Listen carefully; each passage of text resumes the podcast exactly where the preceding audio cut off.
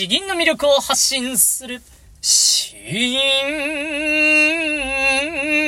チャンネル。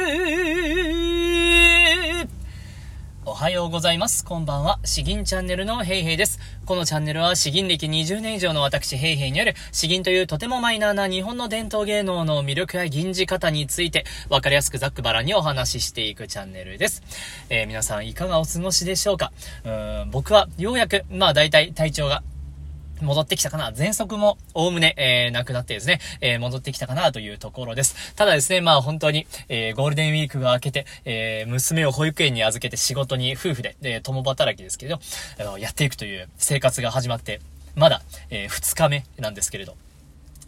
本当にやっぱり一日が早いなと思います。うーん、定時で仕事終わりで帰っているんですけどね、えー、娘を迎えに行って、えー、お風呂に入れて、えーで、夕飯、あ、寝かしつけて、夕飯を食べて、えーそれから洗濯して、洗い物をして、洗濯干して、えーそうしたら気がついたらもう、もう寝る1時間前を切ってるんですよね。えーやべえなと。本当に、本当に時間ないな。まあ、それでもなんとか YouTuber はできてるんですね。うん気持ち的には安心してるんですけど。いや、もっと何かやりたいなと考えると、本当に一日が早いなと感じます。とにかく寝不足にならないようにだけ頑張ります。さて、えー今日の本題なんですけれども、今日はですね、えー詩吟における上がり症対策、5選 ?5 選ぐらいかな？で、お話ししたいと思います。えーこちらもですね、僕が今やってる YouTube 詩吟教室の中で、えーちょうどまあテーマとして今なんか出てきたんでですね、えー、詩吟の大会本番でやはりどうも上がってしまうとか、あ、そしたら、あ、私も、えー上がり症なんですっていうコメントを見ましてですね、えー、まあ、これはやっぱり避けては通れない話なので、えー、僕なりにですね、えー、いくつか、うんアドバイス、うん、コツみたいなものをいくつか紹介したいと思います。えーこれを全部やったらいいというわけではなくてですね、え自分なりに、えこれならなんか使えそうだとか合いそうだというものを、えまあ見つけ出してピックアップしてもらえたらなという意味合いで、え思いつく限り、え話してみたいと思います。まあ、あの、うん、詩吟の上がり症対策、うん、詩吟の人前で吟じるとき、大会で吟じるとき、えー、まあ、特に吟歴が浅いければ浅いほどですね、もう心臓がバクバクいって、手がガタガタ震えて、えー、銀、頭の中が真っ白になって、えー、声もですね、もう喉声だけになって、音程もフラフラになって、ああ、もうダメだーっていう、えー、で、途中で詩文を忘れて、悲惨な目になって終わると。えーまあ、僕も経験してないことはないですね。えー大会本番で詩文を忘れるとかもう一番悲しいですからね。うんあーとかって周りの観客から言われて、えー自分が一番あーだよとか思いながら、えーやるんですけれども、まあ、今でこそですね、うん、あんまりそういうことは、うん、ほとんどなくなりました。で、どういうことをやってきたかというところをですね、思いつく限りいろいろ話してみたいと思います。まずですね、えー、まあこれまで話してきた内容で一つあるのは、あのー緊張を受け入れて感謝しようという、まあメンタル的な話ですね。えー緊張というものは緊張できるような場面に立っているということ。つまりそれは自分自身が今まさに、えーそのストレスのないところから、あえてストレスのある場所に、えー、頑張って立っている証なんですね。だから、緊張を収まれっていう、そういう、そんな押さえつけるものではなくて、緊張している自分、偉い頑張ったあーもう、それでいいじゃないかという、ありのままを受け入れるという、まあこういう考え方ですね。これは過去に何度も言ってるので、えー、もう知ってるよという方もいらっしゃるかと思います。えー、そして二つ目はですね、とってもシンプルなんですけれども、えー深呼吸を6回とか、7回とか、あやるってことですね。これは前の先生から小さい頃に教わったんですけれども、まあ深呼吸2、3回やってもですね、なかなかあの落ち着かないんですけれども、5回、6回ぐらい、7回ぐらい、えーやると、まあ、さすがに、えー、心がちょっと落ち着いてくるわよという、えー、とてもシンプルな話ですね。まあ、僕にとって効果は2、3割だったかな、ぐらいの感じです。えー、そして3つ目。えー本番前にやるべきことを決めておくということです。これどういうことかというと、まあ、あの、大体詩吟の大会とか、うん、ですと、うん、10番前ぐらいにステージの脇に、えー来て、で、それからだんだんとですね、ステージ脇に、えー座席が置いてあるんですけど、少しずつ移動して近づいていくんですね。で、これでどんどんどんどんドキドキしていく感じになるんですけれども、まあその時にですね、えー、ここのタイミングで何をやるか、このタイミングで何をやるかというのを、もうあらかじめある程度決めておいた方が良いのかなと思います。その時々でですね、あ、どうしよう、あ、自分がやっぱり不安だから聞こうかとか、あ、ふらふらふらふら、あ、いろいろやってるとですね、大体、まあ、ろくなことがありません。えー、僕の場合は、袴を着て吟じることが多かったんですけれども、まあ、まずですね、えー、詩吟の大会の時は、うんと、うん、15番前ぐらいには、もう袴も着てバッチリできる状態で考えておく。あらかじめ計算しておくということですね。やはりあの、大会本番になって休む人が多くなりましたとかで、えー、思った以上に出番が早くなったりすることもありますんで、うんと、15番前までに、えー、ステージ脇に行ける準備をしておく。で、10番前になったら、まあ余裕を持ってステージ脇に行って。で、そこでですね、まず僕は身だしなみを整えますね。うん、身だしなみをとって、うん。なんか襟元がずれてないかなとか、あ立ちながら、あやると。で、えっと、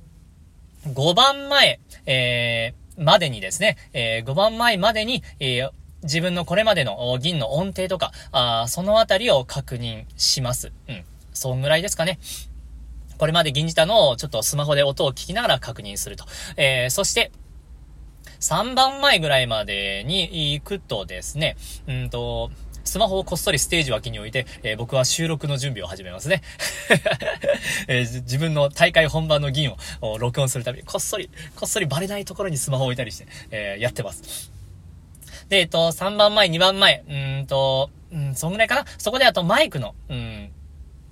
動かし方も確認するかな？あですかね。あ、3番前じゃちょっと遅いかな。5番前ぐらいにスマホを置いて、4番前、えー、3番前ぐらいからマイクの動き、そして、えー、実際の本番の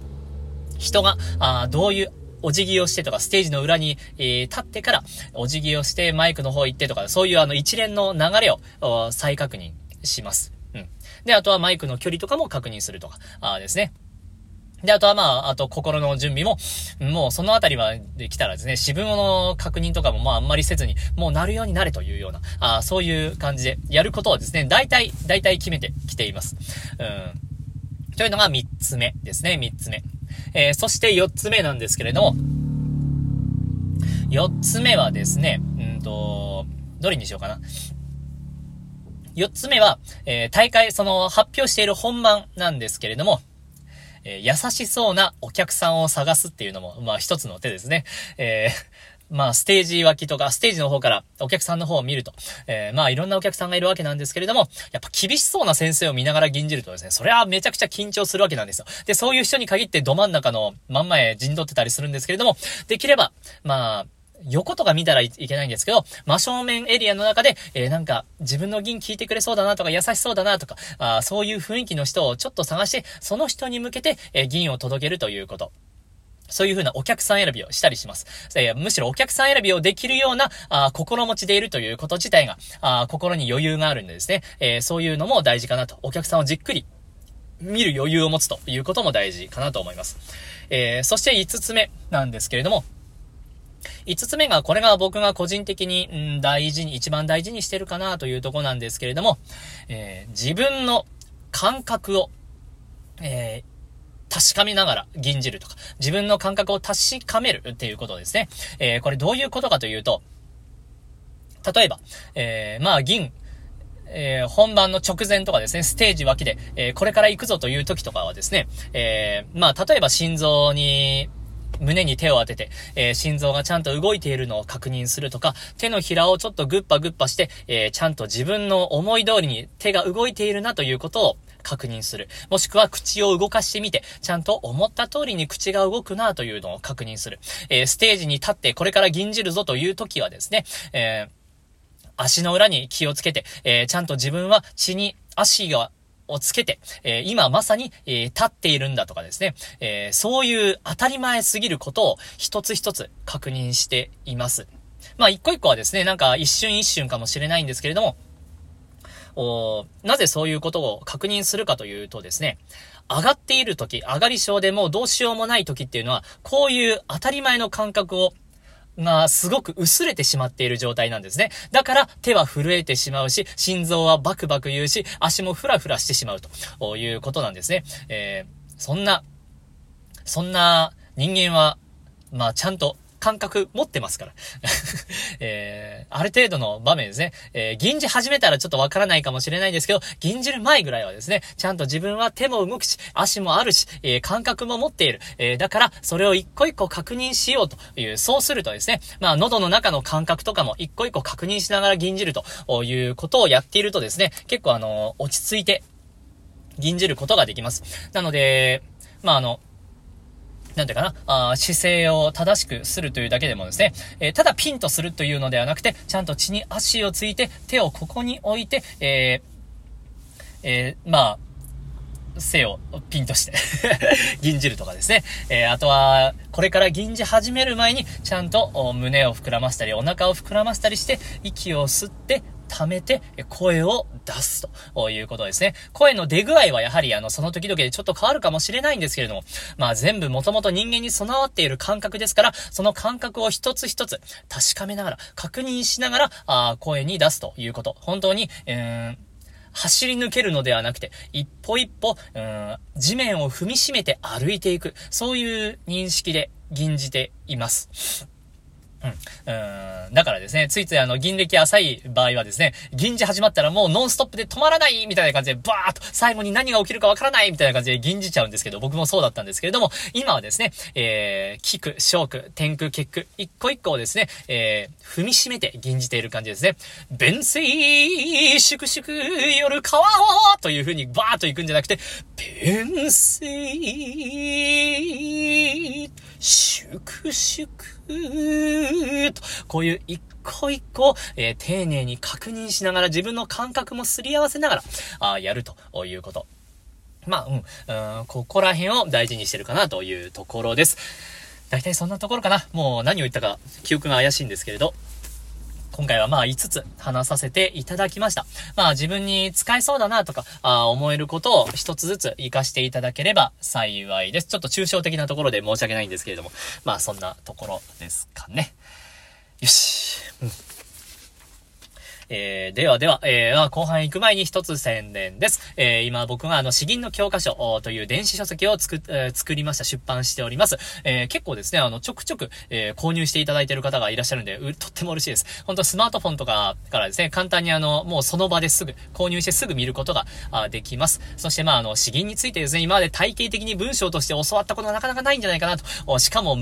優しい文章で詩吟を学ぶなんてことは、ほぼほぼ、僕は見たことがないので、えー、そういう意味ではとても貴重な、え、内容になっております。詩吟をどういうふうに学んでいったらいいか、どういうふうに練習していったら上手くなるのか、体系的に読みやすくまとめておりますので、興味のある方は概要欄から、えー、購入してみてください。よし。いや、たくさん喋ると疲れますね。では、えー、後半の方、一つ吟じていきたいと思います。今日吟じるのはですね、富士山です。しかも、えー、これ僕初めてやる富士山ですね。朝霞盆栽作の富士山。うん、これあまり人が銀じてるのも聞いたことがないんですけれども。まあ、とても有名な富士山、あと立志の富士山もありますけれども、えー、今回は朝霞盆栽作の富士山をこちらを吟じていきたいと思います。では、詩文を読んでいきますね。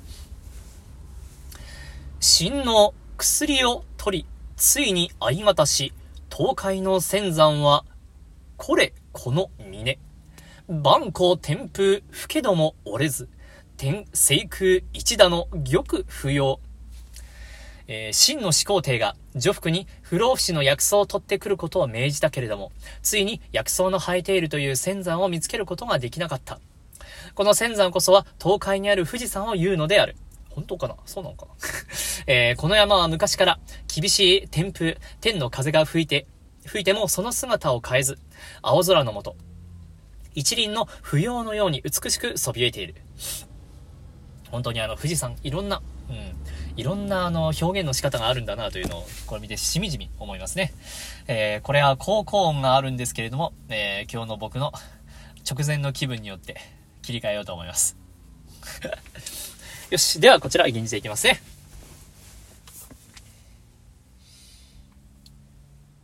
富士山、朝霞盆栽、銀の薬を取り、つい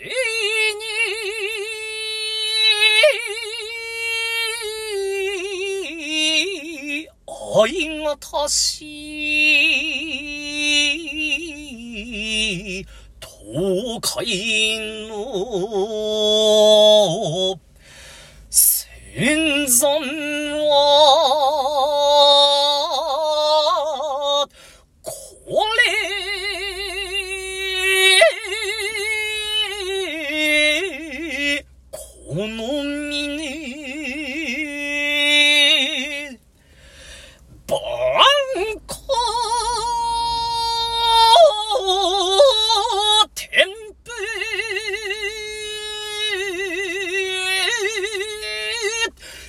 けど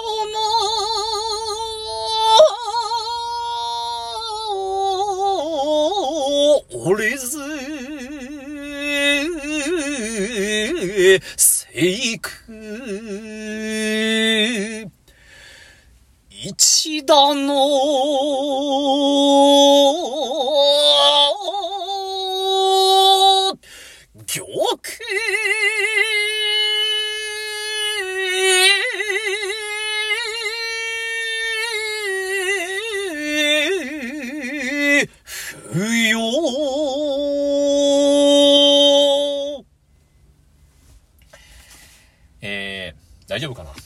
本数触ってないかな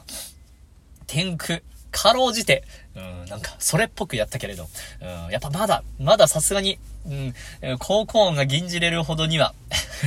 えー、喉の体力は戻ってなかった感じですね。うん、もうちょいかなもうちょいですかね。まあでも、うん、そこそこ治ってきたかなというところです。うん。まあこういう、うん、富士山、本当富士山っていうのを、これで3つ目なんですけれども、いやいろいろありますね。うん。一つの景色を見ても、えー、こんなにも見せ方、表現の仕方が変わるものかというところで、えー、こういうのもまあ詩吟の面白さなんじゃないかなと思います。えー、ではでは今日は以上となります。よし、これから仕事行ってきます。えでは詩吟の魅力を発信する詩吟チャンネルどうもありがとうございました。バイバイ